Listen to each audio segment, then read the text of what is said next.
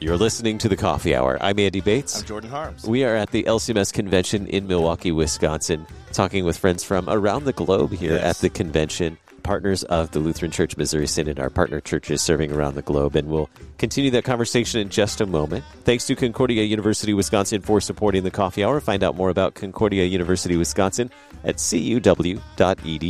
Live uncommon. Joining us at the KFUO booth today, we have Bishop Peter Abia. He's the, with the Evangelical Lutheran Church of South Sudan, Sudan. Bishop, welcome to the Coffee Hour. Thank you so much.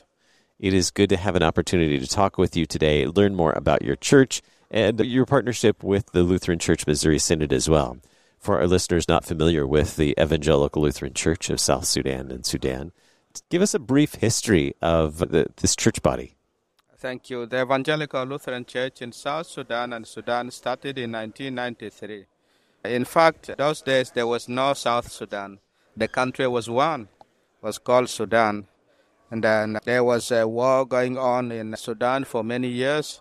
That was between the Muslim north and the Christians in the south. So later on, this led to a division of the two countries. South Sudan became an independent state in 2011. So, but uh, the Evangelical Lutheran Church in South Sudan and Sudan did not separate. They're still serving the two countries of Sudan, but the headquarters of the church is in the south, down in a town called Yambio, South Sudan.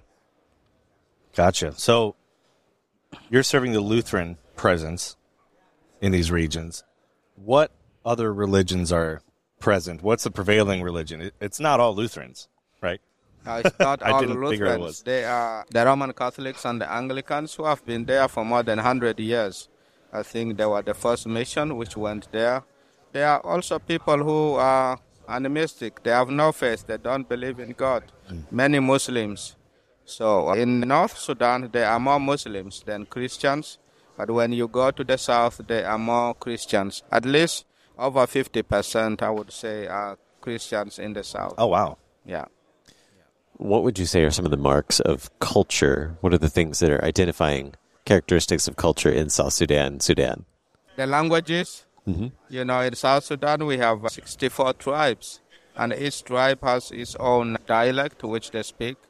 But English is the official language, and the Arabic, the, the business language.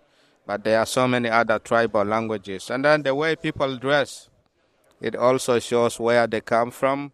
And then other tribes have specific marks. You know, like most of the Nilotics, they would have some cuttings on the face that shows where the others put a sign of a cross on their two cheeks, so it shows where they come from. Hmm. Yeah. How are Lutherans regarded in culture in South Sudan and Sudan today? You know, the Lutheran Church is new. As I said, it only started in 1993.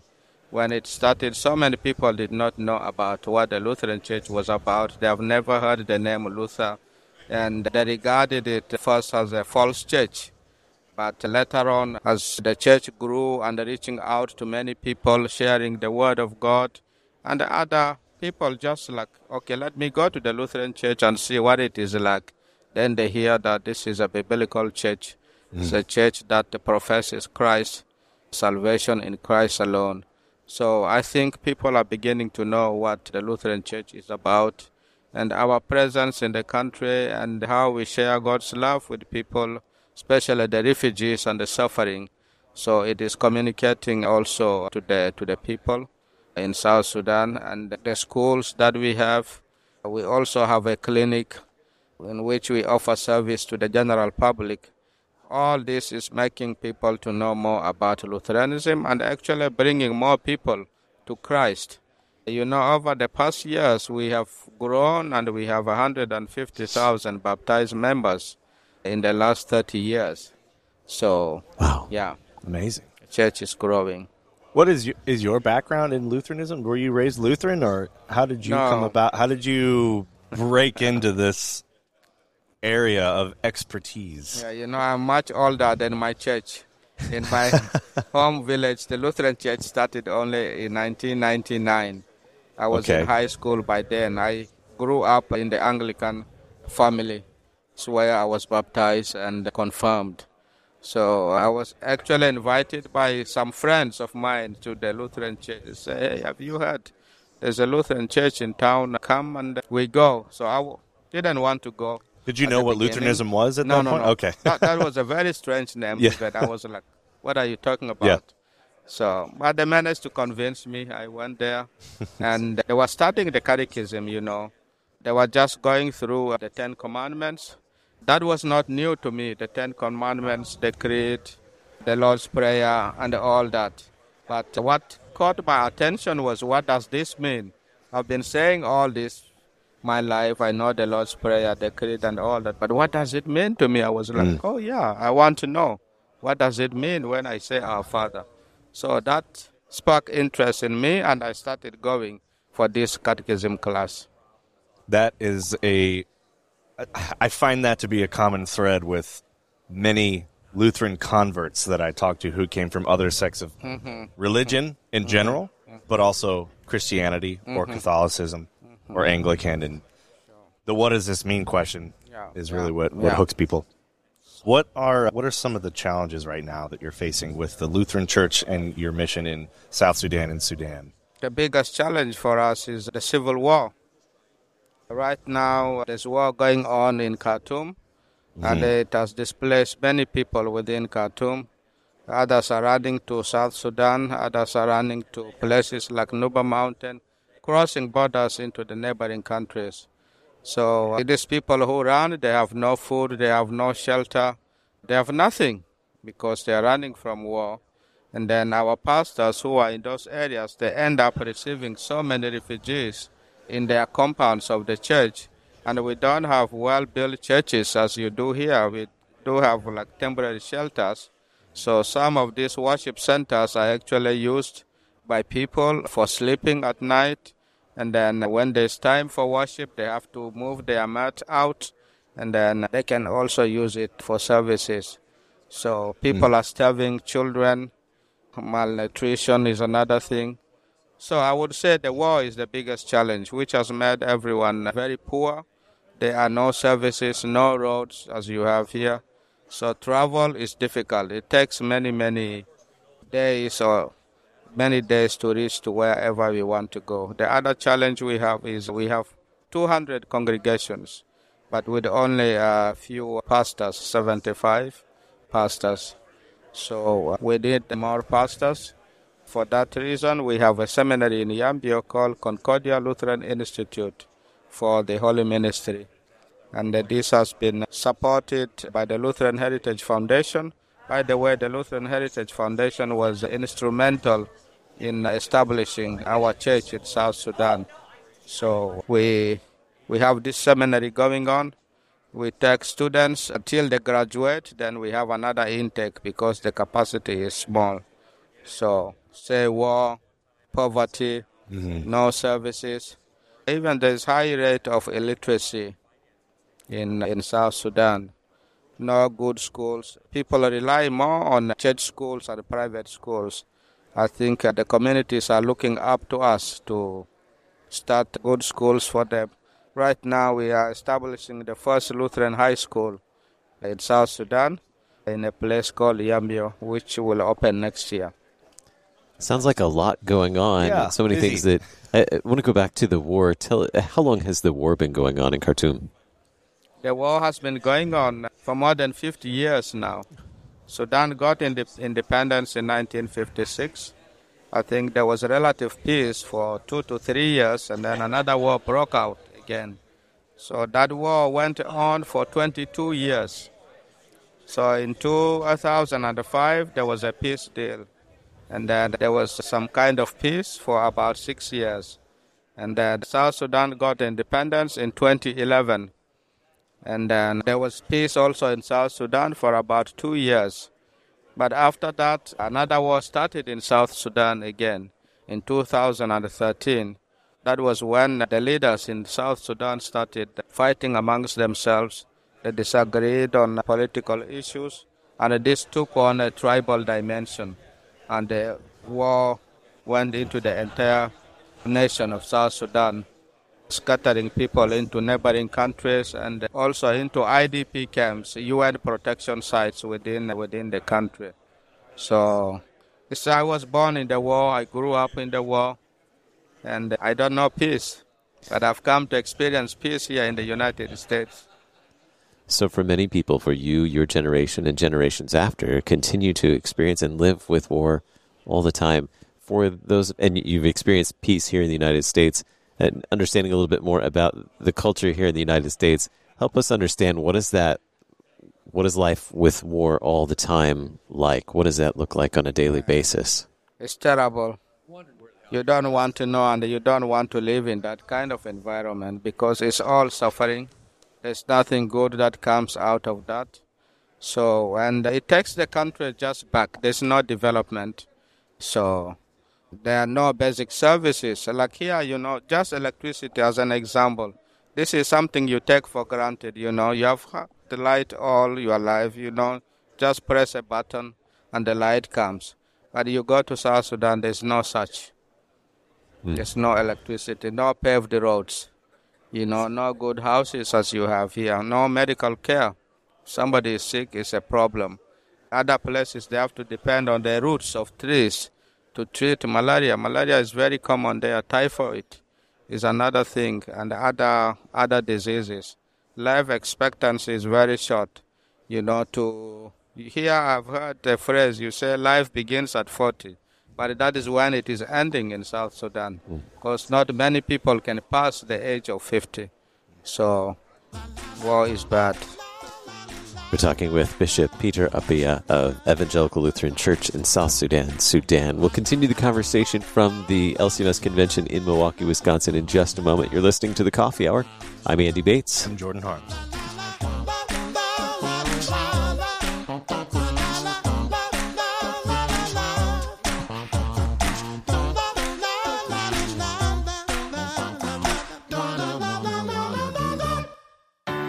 At Concordia University, Wisconsin, we believe you were created for a reason to use your God given gifts to help others, to live a life of self sacrifice in a me first world, to live a life that's uncommon. Whether you're taking one of 50 plus online programs or learning with us in person on the shores of Lake Michigan, you'll be equipped to make an uncommon impact. Learn more at cuw.edu. Concordia University, Wisconsin. Live uncommon. Welcome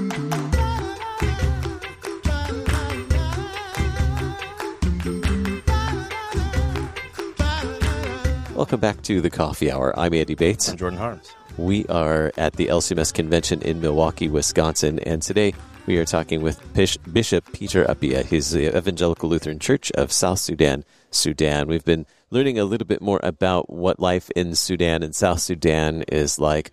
You pointed out the war and poverty and uh, things that that we as Westerners in America really maybe have little experience with, little knowledge of. What does that mean then for the church? It, it, are you, as a church, able to serve your neighbor in the midst of that, the the the unrest and the poverty and the other challenges that you face? You know, this is the time when the South Sudanese and the Sudanese people need the church even more because everything else is failing the people. But it is the church that comes, that gives that message of the gospel, which is so consoling to the souls. The church is the only place where people get hope. They know even if they don't have anything in this life, but their life in Jesus Christ is granted. They have a better life after this. So I would say that the people back home are blessed to have the church serve and that's why we have many people who are coming to the Lutheran faith because we have this precious gift of the forgiveness in Jesus Christ, which nobody else has, which they cannot receive from the government, but they, they get it from the church. So, yeah, the church is a place of hope. I'm curious. so, people living in Sudan and South Sudan, as you pointed out, have a lower life expectancy because disease and poverty is an issue. Mm-hmm. Do you find, in your experience, that people there are maybe more willing to accept the message of Christianity and Lutheranism and the gospel because it is one of the only solaces that they have. Versus people here might have all of our comforts taken care of because of air conditioning and lights and everything. And maybe we feel like we don't need Christianity quite as much because it's it's a it is a challenge here in in the West, and it's mm-hmm. been a mm-hmm. decline with Christianity mm-hmm. in general because mm-hmm. m- many of our problems mm-hmm. on earth are taken care of. But in Sudan, that's not the case. Do you find that people are more willing to, to hold on to some kind of hope like that? Exactly. As I said, the Christian faith is the only hope that our mm. people have. and nothing else is working. And I've been telling my people this is the right time for us now to reach as many people as we can because time is coming, who knows, when right. so many other things will divert the attention of the young people. So you are so blessed in this country. You have everything that you need for survival, but our people are struggling just for the basics. They're struggling for survival. But with the message of the gospel, they are drawn near because that's where they found their they find their consolation. That's where they are strengthened to keep going. Otherwise, without the church, it would be hopeless situation. Yes. Well, tell us a little bit about that work. As as a bishop, how are you serving the communities? What is the Lutheran Church doing right now? What is what are your responsibilities and and, and what you're growing right now? As a bishop, I oversee the entire Evangelical Lutheran Church in mm. South Sudan and Sudan. That means I supervise pastors. I try to be a pastor to my pastors. Yeah. I also visit uh, different deaneries. You have districts here, but we have deaneries, what we call deaneries. And these deaneries are headed by deans who are like district presidents. Okay. So this, this is what we try to do. Our first priority is teaching the people the word of God. Mm. It is evangelism, getting the word out. And then we prepare men at the seminary and also women deaconesses who go out and share Christ's love with the with the people. So we have Lutheran schools, primary schools, where we, we teach the kids and the lay foundation for Christian education. We are starting a high school, which I mentioned earlier mm. on. We have a House of Hope orphanage. You know, in South Sudan, there are so many kids who have no parents. They might have lost their parents due to various reasons. One is war, another one could be HIV and AIDS or any any other sickness. So these kids are just uh, roaming on the street. So we established an orphanage to look after them. So we also have a special ministry to the people of disability, people with special needs. And then we have a ministry to the refugees. We also reach out to them and the displaced people. So, and the hospital, all this ministry is geared towards bringing people to Christ sharing the tangible love of God with the communities. So we are also involved in peace negotiations. South Sudan oh, wow. is, is a lot divided along tribal lines, so many conflicts.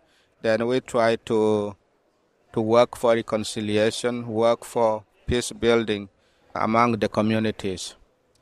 And with the governments too, do you does the Lutheran Church like is that some of the peace negotiations as well? Yeah, we that involves the government too. Wow, it's a whole separate skill set that yeah, pastors here don't really have yeah, to worry about.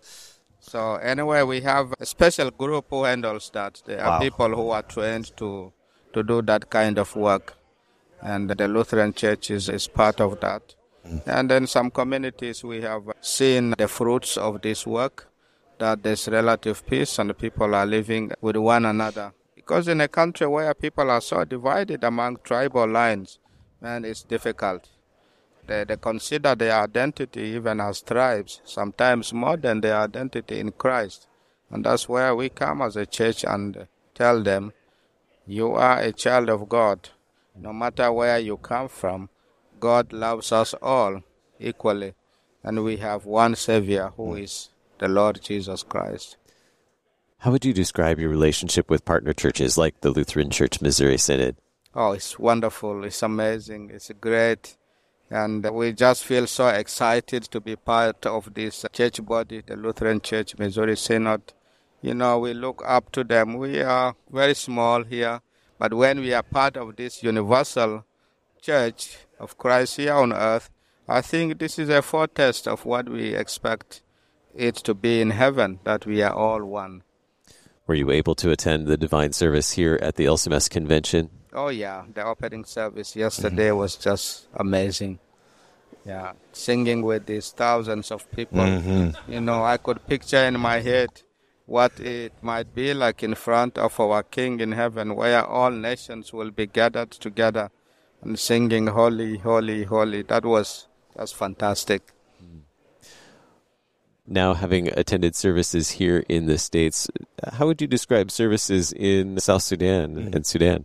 You know, we we have our own taste. Uh, we like to to sing and dance. I've seen when you people sing your hymns, most of it you sit down. Maybe when it's referring to Trinity, then people get up. When you come to South Sudan, you'll be tired of standing up and dancing because people like to do some movement when they are uh-huh. singing, even the hymns. Then we have special choirs who present songs. It's lively.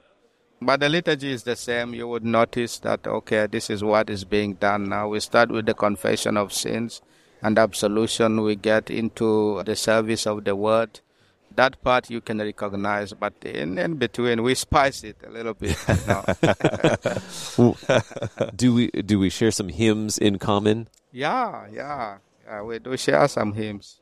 Yeah. Do, do We you have, have- have translated some some hymns also, but but the challenge with most of the hymns you have is the tune, the the way the songs are sung is a little bit different, mm-hmm. and we have different beats. But we do have some some hymns. What a friend we have in Jesus. We have that Rock of Ages, and I don't know what I can think of now, but there are some. Yeah. We won't test you. No, no. we we won't challenge your uh, test your hymnological I would fail knowledge. yeah, but we do have some similar hymns. While you're here in the states visiting with the here at the convention, anything that that you're hoping for in your visit here, or do you after the convention do you head back to South Sudan, or do you have more visits here in the states? After the convention, I will head back to South Sudan. I was here on the first week of this month, so I've been away from the family. I think hmm. I will need to get back. But while I'm here, of course, I'm looking forward for the reception today because we are going to be received into altar and pulpit fellowship with the LCMS. I'm looking very much forward to that. And I also would like to make more connections with the people here in the States uh, with the LCMS uh, leadership, the different congregations, the districts, Right. and just share with them the stories of the work we do there and see how we can partner and share the gospel message with the people in South Sudan. And I would like people to know more about what we do. And we have a history book actually, which is written by Bob Brown. It's a history of LHF work in Sudan and South Sudan, but it's all about what we do there, how the church came into existence. I wrote a foreword to this book, so anybody interested in reading about South Sudan can have a copy. Fantastic. Now, I have to ask one food question because anytime we're talking with international guests, I have to ask I know a food question. I haven't gotten many food questions in. So, if we were to visit visit you in South Sudan, what's your favorite food from Sudanese culture that you think we should experience? Oh, if you were to visit me in Yambio, Western Equatoria, our staple food there is cassava leaves. And oh. then what we call bakinde, it is it's cassava also cooked like porridge. So the, the cassava leaves is cooked in the groundnut paste and the palm oil. So that is the favorite of the Azande tribe. So when you go to other parts of South Sudan, it may not be the same because, as I told you, we have different tribes. Uh-huh. It depends on where you, you go. Different then we- recipes. yeah, we like smoke, smoked meat. Oh, now now we're talking the same language. smoked meat. We can get you antelope meat or something Oh, like yeah. that. Beef can be smoked. Yeah. Beans and rice. Mm. We have a joke. What did you have for lunch? Beans and rice. Then for supper, rice and beans. then you wonder what is the difference. so that's just to tell you there's a lot of beans as well. Yeah. I've learned a lot about the, the Evangelical Lutheran Church of South Sudan, Sudan. Thank you so much for spending some time with us today, Bishop, and, and sharing your story and God's blessings on your time here at the convention. Oh, you're very welcome. Thank you too for your time. You've been listening to the Coffee Hour. I'm Andy Bates. I'm Jordan Harms. The Coffee Hour with Andy and Sarah is a production of KFUO. To support the Coffee Hour and KFUO Radio, visit KFUO.org. You can also text KFUO to 41444 or send an email to gifts at KFUO.org. And you can call us at 800 844 0524. KFUO. Christ for you, anytime, anywhere.